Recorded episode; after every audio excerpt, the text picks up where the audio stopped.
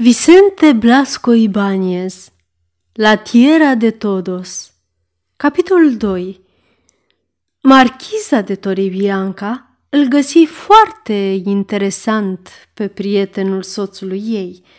Se întorsese acasă foarte bine dispusă și părea să fi uitat toate grijile pe care îi le provocase cu puțin timp înainte lipsa de bani. Găsise, fără îndoială, un mijloc de a-și plăti creditoarea sau de a o face să aștepte. În timpul dejunului, Robledo fu nevoit să vorbească mult, ca să răspundă întrebărilor marchizei, căreia îi se părea de necrezut ca un locuitor al Americii să nu fie milionar. Convingerea ei se datora unui reflex comun majorității europenilor. Sunt încă sărac, continuă să vorbească Robledo, dar voi încerca să mor în piele de milionar, chiar dacă aș face-o numai pentru a nu destrăma iluziile celor care încă mai cred că oricine pleacă în America trebuie să facă avere ca să o lase moștenire nepoților din Europa. Ajunse în cele din urmă să vorbească despre lucrările pe care le inițiase în Patagonia. Sătul să muncească pentru alții, se asociase cu un tânăr american din nord și începuse colonizarea câtorva mii de hectare din regiunea lui Rio Negro. Investise toate economiile lui, ale asociatului său și mari sume împrumutate de la bancherii din Buenos Aires, dar considera afacerea ca sigură și rentabilă. Era vorba de irigarea, printr-un sistem de canale, a unor terenuri pustii și nedefrișate pe care le cumpărase la prețuri derizorii. E treabă de câțiva ani sau poate de câteva luni, adăugă el. E destul ca fluviul să se lase îndiguit și să noia razna, printr-o extraordinară creștere a debitului printr-una din acele viituri atât de frecvente acolo, capabile să distrugă în câteva ceasuri munca unor ani întregi. Deocamdată asociatul meu și cu mine construim, cu cea mai mare economie posibilă, canalele secundare, iar în ziua când digul va fi construit și când apa va pătrunde până la terenurile noastre, Robledo se opri și zâmbi cu modestie. Atunci, continuă el, voi deveni milionar în stil american. Cine poate prevedea cifra afacerii mele? Un teren irigat valorează milioane și eu sunt proprietarul mai multor terenuri – Frumoasa Elena l asculta cu un interes evident. Robledo se simți tulburat de sclipirea admirativă pe care o întâlni o clipă în pupilele ei verzi cu reflexe aurii și se grăbi să adauge, dar s-ar putea ca această avere să se lase mult așteptată, să nu ajung la ea decât când voi fi aproape de moarte. Și în acest caz roadele muncii mele și ale vieții grele pe care am trăit-o, le vor culege nepoții mei, copiii unei surori. Helen îi ceru să-și descrie viața în deșertul patagonez, o câmpie imensă, bântuită iarna de uragane și populată de struți și pume răpitoare. Grupuri de indigenți se lășluiau pe malurile fluviilor, alături de fugari cilieni și argentinieni, care se aventuraseră în aceste ținuturi sălbatice pentru a scăpa de pedepse. Acum însă, vechile forturi care adăpostiseră detașamentele trimise de guvernul din Buenos Aires să cucerească deșertul, deveniseră sate, aflate la distanțe de sute de kilometri unele de altele. Robledo locuia între două astfel de așezări îndepărtate. Tabăra lui de muncitori devenise un sat – care avea să ajungă, poate, un oraș important. Astfel de miracole nu erau rare în America. Helen îl asculta cu visătoare încântare. Asta zic și eu viață, exclamă ea. O existență demnă de un bărbat. Și ochii ei, cu reflexe aurii, încetau o clipă să-l privească pe Robledo, pentru a coborâ cu compătimire asupra soțului, ca și când acesta ar fi întruchipat pentru ea toate defectele acestei vieți molcome și civilizate până la refuz, pe care în acea clipă părea că o detestă. De altfel, așa se câștigă o mare avere. Eu îi consider bărbați numai pe cuceritorii de pătălii sau pe regii neîncoronați ai banilor, cuceritori de milioane. Nu sunt decât femeie, dar aș vrea să duc o astfel de existență plină de energie și primejdii. Entuziasmul ei îl determină pe Robledo să vorbească și despre suferințele inerente depărtării de civilizație. I-a părut să-și piardă câte ceva din admirația pentru o existență aventuroasă și mărturisi în cele din urmă că preferă modul ei de viață de la Paris. Dar mi-ar fi plăcut, adăugă ea cu o voce melancolică, ca soțul meu să trăiască așa, ca să ajungă foarte bogat. Ar fi venit să mă vadă în fiecare an. M-aș fi gândit fără încetare la el. Aș fi mers chiar din când în când să împar cu el timp de câteva luni, traiul în sălbăticie, da, o astfel de experiență ar fi fost mult mai interesantă decât cea pe care o ducem la Paris. Și la capătul acestui trai ne-ar fi așteptat bogăția, o adevărată bogăție, enormă, fabuloasă, cum rare ori poți întâlni în lumea veche. Tăcu o clipă, apoi adăugă privindu-l cu gravitate pe Robledo. S-ar părea că dumneata dai foarte puțină importanță bogăției. O cauți doar ca să-ți satisfaci dorința de acțiune. Dar nu știi ce valoare are și nici ce reprezintă. Un bărbat de felul dumitale are puține nevoi. Pentru a ști ce înseamnă banul, ce-ți poate el oferi, trebuie să trăiești alături de o femeie. Ai aruncă o nouă privire lui Tore Bianca și conchise. Din nefericire, cei care au o astfel de femeie alături sunt aproape întotdeauna lipsiți de acea forță care îl determină pe bărbatul singur să realizeze lucruri mărețe. După acest dejun, în decursul căruia nu se vorbi despre altceva decât de puterea banului și de aventurile din lumea nouă, spaniolul deveni un obișnuit al casei, ca și când ar fi făcut parte din familie. Helen te găsește foarte simpatic, spunea adeseori Tore Bianca.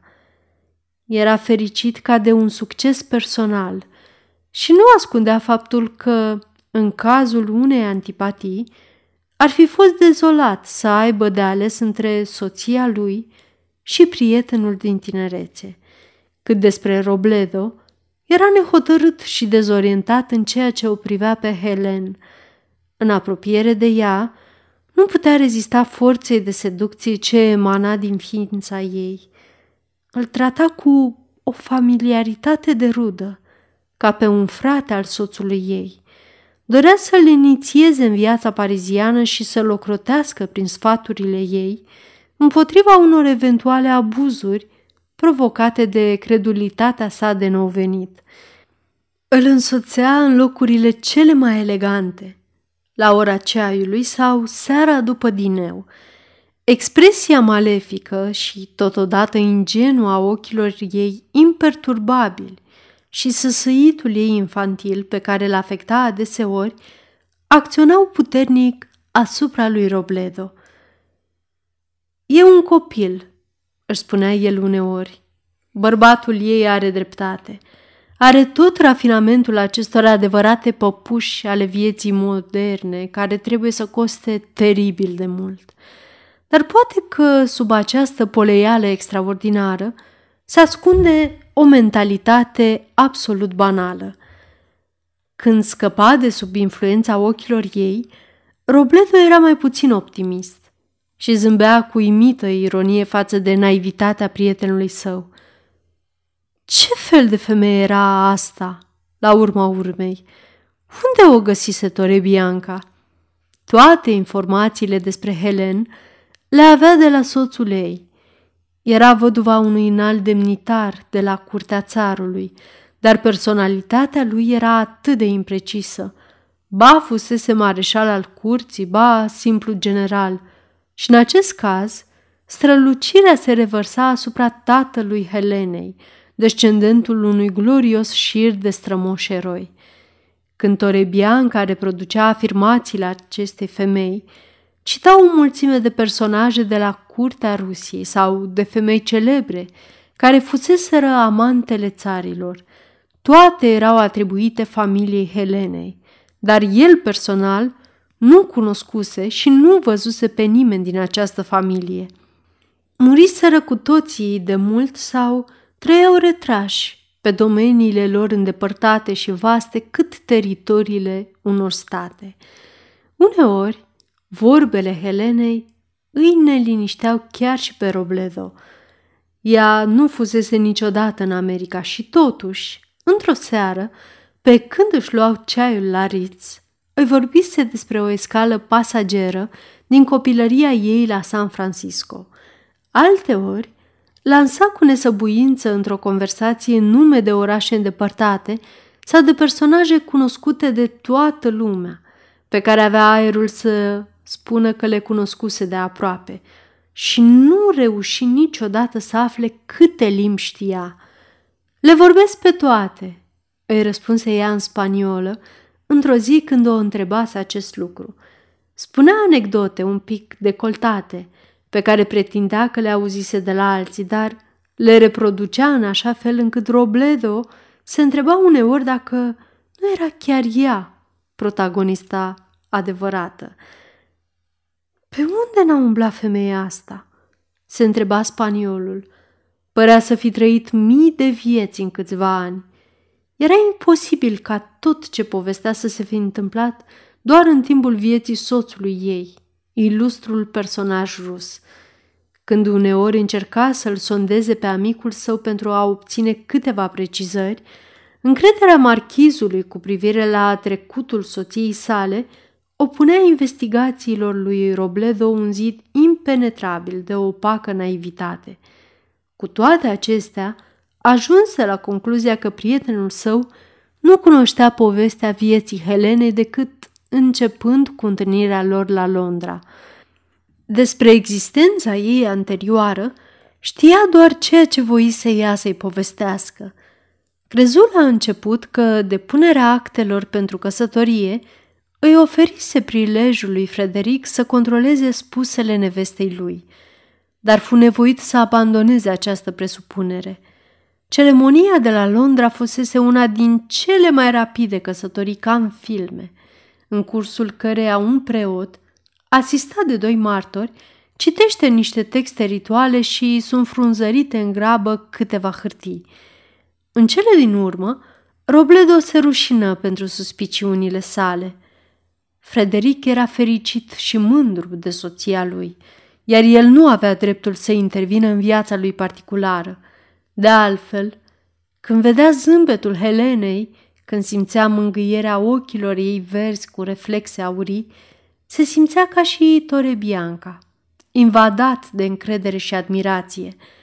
Locuia aproape de Boulevard des Italiens, într-o clădire veche, pe care altădată, ca student sărac în trecere prin Paris, îl considerase un loc de plăceri paradisiace, dar mânca aproape întotdeauna cu marchizul și cu soția lui.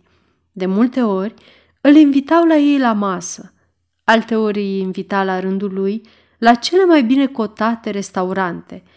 Între altele, Helen îl rugă să participe la câteva ceaiuri ale ei și îl prezentă prietenelor sale – Simțea o plăcere copilărească să contrarieze gusturile ursului patagonez, cum îl poreclise pe Robledo, în pofida faptului că acesta îi ripostase că nu văzuse niciun fel de urs în sudul Argentinei. Detesta aceste reuniuni, dar Helen născocea mii de vicleșuguri care îl obligau să participe la ele.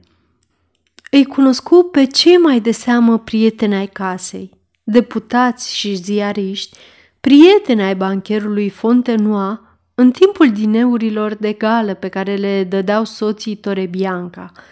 Marchiza îl prezenta pe spaniol nu ca pe un inginer încă hărțuit de riscurile și greutățile lucrului de-abia început, ci ca pe un învingător, revenit călare pe milioane dintr-o Americă fabuloasă. Fontenoa întruchipa omul de afaceri plin de bani, directorul unor mari întreprinderi mondiale, așa cum și-l închipuiau muritorii de rând. Întreaga sa ființă părea să exprime siguranță de sine, încrederea în propria sa forță, dar deseori își încrunta gânditor sprâncenele devenind parcă străin de tot ce îl înconjura. Privindu-l, Robledo se revăzu pe el însuși când, cu ani în urmă, la Buenos Aires era în preajma unui faliment. Acum concepe o nouă combinație miraculoasă, îi explica Torebianca prietenului său. Inteligența acestui om este formidabilă.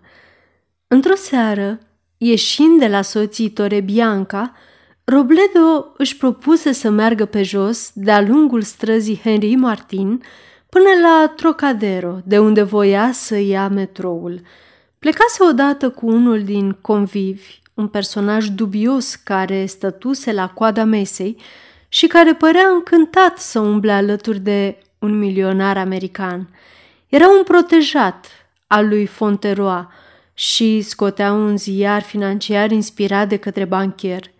De-abia făcură câțiva pași că simți nevoia să-și plătească masa bârfindu-și anfitrionii. Nu ignora faptul că Robledo fusese coleg de studii cu marchizul. Și nevastă sa, o cunoașteți de mult?"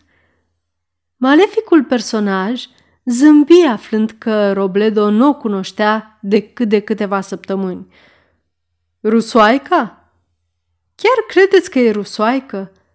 Asta o spune ea, ca și toate poveștile despre primul ei bărbat, marele mare șal al curții și despre toate rudele ei nobile.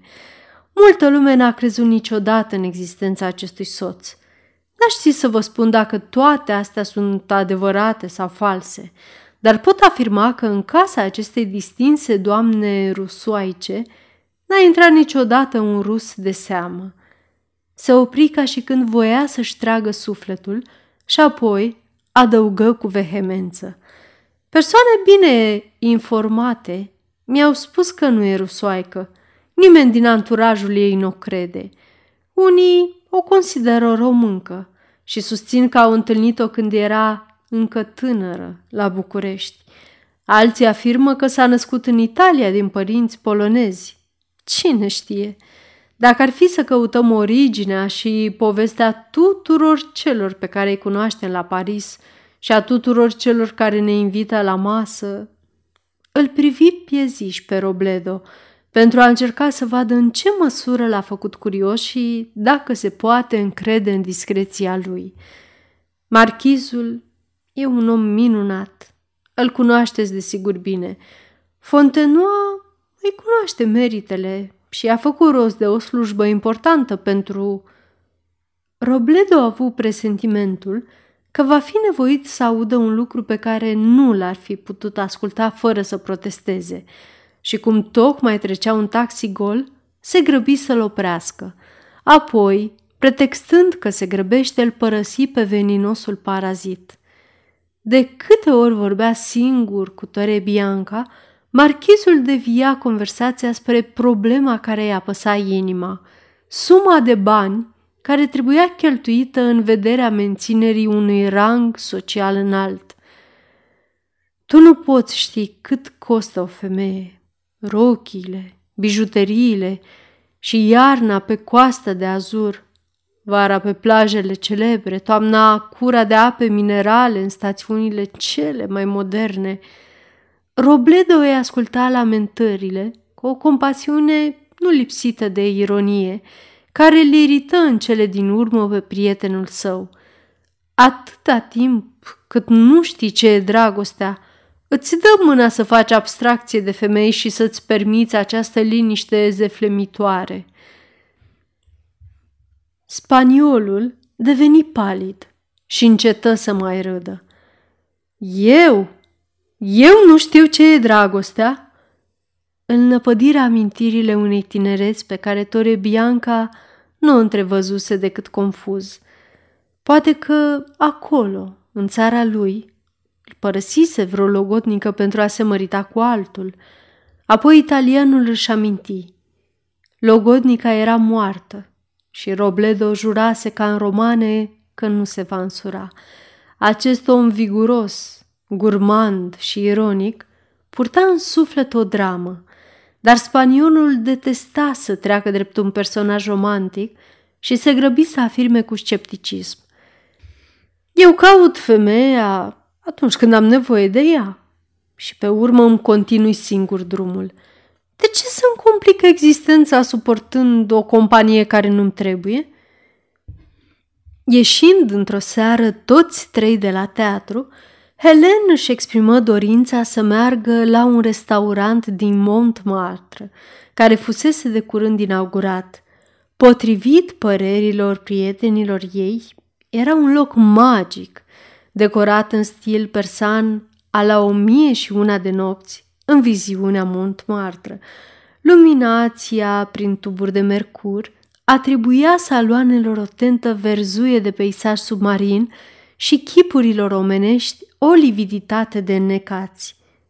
Două orchestre, care se schimbau tot timpul între ele, răspândeau în aer niște elucubrații ritmate demențiale. Viorile se însoțeau cu alămurile discordante.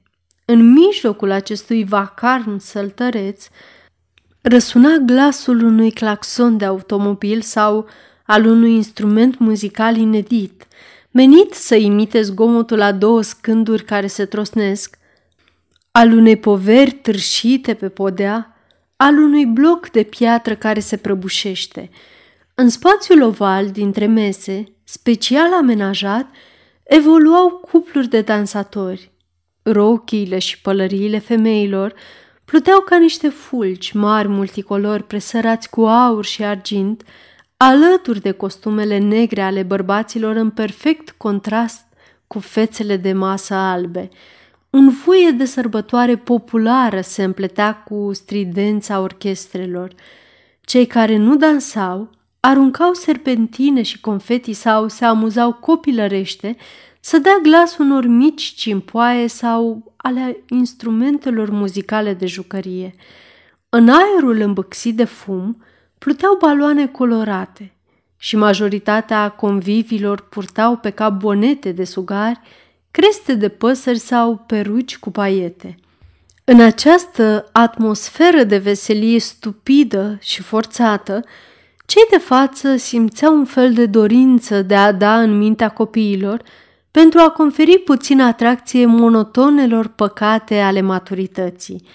Aspectul acestui restaurant păru să o entuziasmeze pe Helen. Ah, Parisul nu are pereche în lume. Ce părere ai, Robledo? Robledo, care nu era decât un sălbatic, zâmbi cu o indiferență de-a dreptul impertinentă, mâncară fără poftă și băură o sticlă de șampanie care se răsfăța într-o frapieră de argint. Asemenea sticle se aflau pe toate mesele. Părea că șampania este idolul acestui loc. Regina petrecerii, marchiza, arunca priviri în toate părțile cu o vădită nerăbdare. Deodată zâmbi și făcu semne unui domn care tocmai intra. Era Fontenoa, care, simulând surpriza unei neașteptate întâlniri, veni la masa lor. Robledo își aminti că, la teatru, Helen vorbise de foarte multe ori despre bancher, ceea ce îl făcu să presupună că se mai văzuseră în acea seară. Bănui chiar că această întâlnire la localul din Montmartre fusese convenită între ei. Între timp, evitând privirea Helenei, Fontenoa îi spunea lui Tore Bianca Ce fericită întâmplare! Am luat tocmai masa cu niște oameni de afaceri, simțeam nevoia să mă destind și am venit tocmai aici când puteam să mă duc în oricare altă parte. Robledo a avut o clipă impresia că ochii pot zâmbi. Atâta era de pregnantă maliția voioasă din privirea Helenei. Când sticla de șampanie reînviase pentru a treia oară în frapiera de argint, marchiza, care privea cu un aer de invidie vârtejul dansatorilor din mijlocul sălii, spuse cu glasul ei de fetiță bosunflată. Aș vrea așa de mult să dansez și nimeni nu mă invită. Soțul ei se ridică imediat, ca și când ar fi primit un ordin, și cei doi se îndreptară spre ringul de dans, făcându-și loc printre celelalte perechi. Revenind la masa lor, marchiza protestă cu o indignare nostimă. Să vii în Montmart ca să dansezi cu propriul tău soț. Ochii tandri se opriră asupra lui Fontenoa. Dumneavoastră nu vă cer să mă invitați, îi spuse ea, pentru că nu știți să dansați și disprețuiți asemenea frivolități. Poate chiar că vă e teamă că acționarii dumneavoastră și-ar pierde încrederea văzându-vă în asemenea locuri. Apoi se întoarse spre Robledo. Dumneata dansezi? Inginerul luă un aer indignat. Unde ar fi putut învăța aceste dansuri născocite în ultimii ani?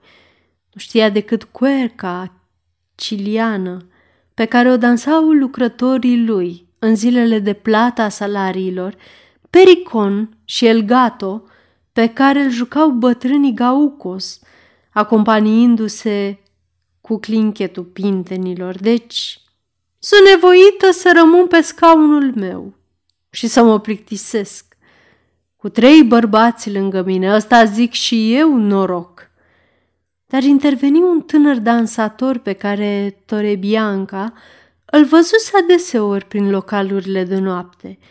Îi purta o antipatie fățișă pentru simplul fapt că o auzise pe soția lui și pe prietenele ei vorbind cu o anumită admirație despre el. Cineva îl numise cu ironie vulturul tangoului. Robledo bănui că este un sud-american, judecând după dezinvoltura grațioasă cu care se mișca și după eleganța prea căutată a îmbrăcăminții sale. Femeile îi admirau picioarele mici, în pantofi cu tocuri înalte, și strălucirea părului des, dat pe spate și neted ca un cu briatină. Soția lui Tore Bianca acceptă invitația acestui vultur al dansului care, dacă ar fi să dăm crezare invidioșilor, se lăsa întreținut de partenerele sale. Începu să danseze. Helen fu nevoită să revină de câteva ori la masă pentru a se odihni, dar aproape imediat îl rechema din ochi pe tânăr care se executa cu promptitudine. Torebianca nu și ascundea supărarea văzând-o cum accepta de fiecare dată invitația antipaticului Efeb. Cât despre Fontenoa, acesta rămânea impasibil sau surâdea distrat în timpul scurtelor pauze când Helen se odihnea. Robledo îl privi cu mai multă atenție pe bancher – și își dădu seama că el nu era totuși cu gândul prea departe. Văzând că Helen continua să danseze cu același tânăr, renunță până la urmă, ca și Tore Bianca, să-și mai disimuleze neplăcerea care se reflecta acum din plin în expresia feței sale. De câte ori ajungea în dreptul lui Fontenoa, Helen îi arunca din brațele partenerului câte un zâmbet malițios ca și cum aerul lui Posac îi făcea plăcere. Spaniolul se uită pe rând la cei doi comesenei săi și își spuse în sinea lui, s-ar părea că mă aflu între doi soți geloși. Sfârșitul capitolului 2